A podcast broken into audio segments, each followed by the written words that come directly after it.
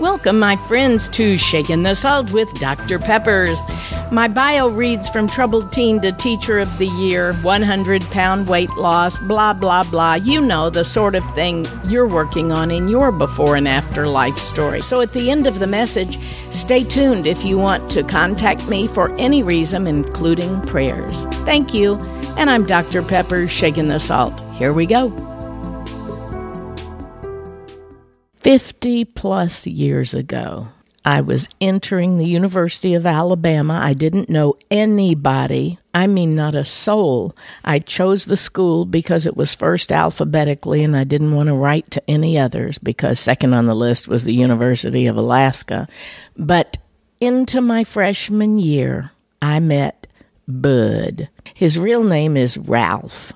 And the reason I even knew Ralph is because he used to stand outside the door of my French class waiting for another girl. Yes, and he would carry her books and they would chat. And he'd always say hi and he seemed friendly. And he had a cute little fro and he had his ankh, which is a Egyptian cross, I guess you could say, in his army jacket, his sandals. He was a hippie, those striped bell bottoms. And so one day, someone had set up a blind date between me and my roommate and Bud and his roommate. And when they came to our university, and they had to call on us back in the old days. So they had to stay downstairs and wait for us. And when the door of the elevator opened up, there was George and Bud. George was about six feet two and real thin. And my roommate Drusy liked him. And I immediately said, I know you. And Bud and I have been together ever since. I loved his first look because I wanted to be a hippie. I loved that he was fun, that he was calm. He was everything opposite from me. And don't you know they say opposites attract?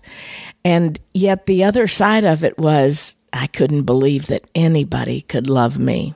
For the first 18 years of my life, well, at least my last five of those 18 years, I had been mean. I had been angry. I had been extremely overweight and didn't fit in with my family or the school where I was. So I thought those were self imposed uh, chains and bars that I placed on myself. Nobody else did.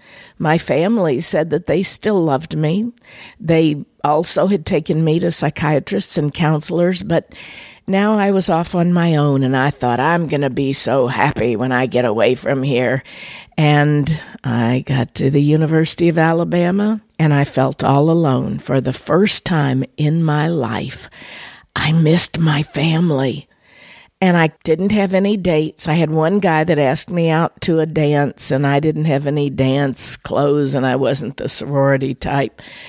So, anyway, this particular night on our first blind date, I guess it wasn't so blind because I knew he, who he was and he had seen me as well. And I thought he's not going to like me because I'm so fat and I was a hundred pounds overweight. But he said the moment we started talking, it's as if God told him, This is the woman for you. And I don't know why it had to be God because I tried everything I could to run him off, just like I had all of the other guys I'd been with. I was mean to him. I lied to him. I was deceitful. I would make up stories. I was semi really needing, well, I won't say semi, I'll say I really did need professional help. And my parents had taken me to a psychiatrist. I had seen the one at the university. I knew what it was. I hated myself because I was so angry and so fat and so mean.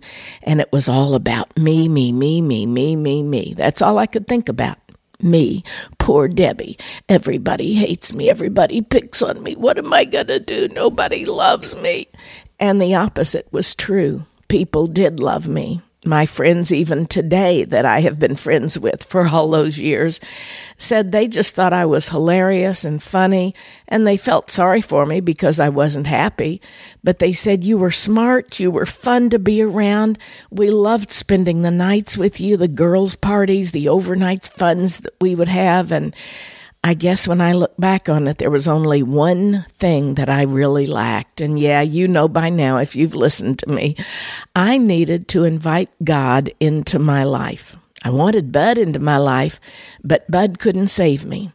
Bud could help me. Bud could love me, but there is no one that could change me like God did. So after 50 plus years, when people ask, of course, we tell them all about that. But Bud often recites what my dad did when mom and dad had been married 70 years. And people would ask him, Duke, what is it that keeps you so content in your marriage? He said, Well, I love my sweetie. And Judge and said, Yeah, but give us some advice. What's the best advice you could give us? Just in a couple of words. And Daddy said, Two words. Yes, dear. He'd always say that. Yes, dear. It wasn't really like that in their marriage, and it's not really been like that on our part either.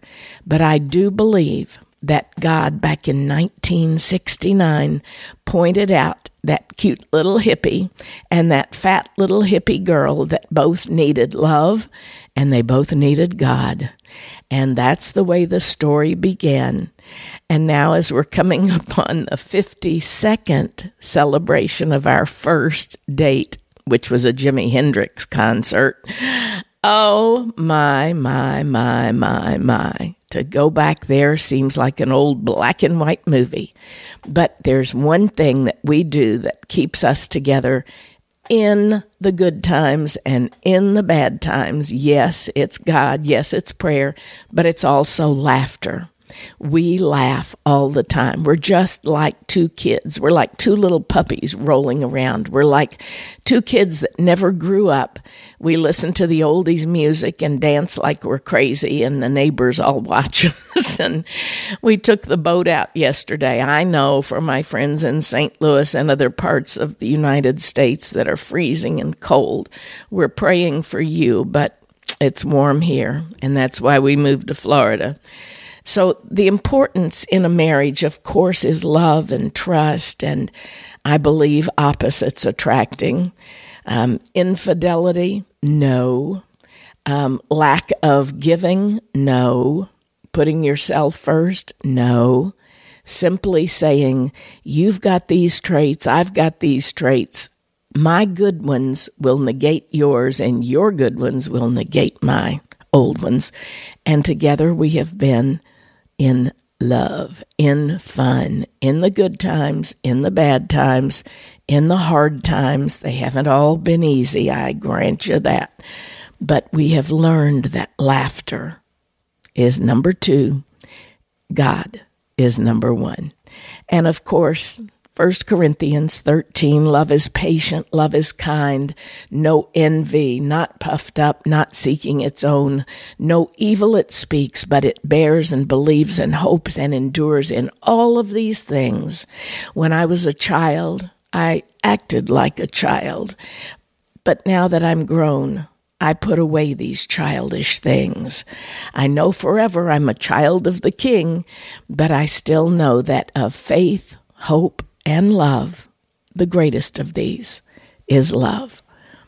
So thanks to my sweetie, 52 years next month, and to all of my family and friends, my church family, my Bible study family, my radio family, my past TV and radio families, my school families, all of the teachers I taught with all those years, the 10,000 students that I taught through the years my life has been full and enriched and blessed because God was there all the time.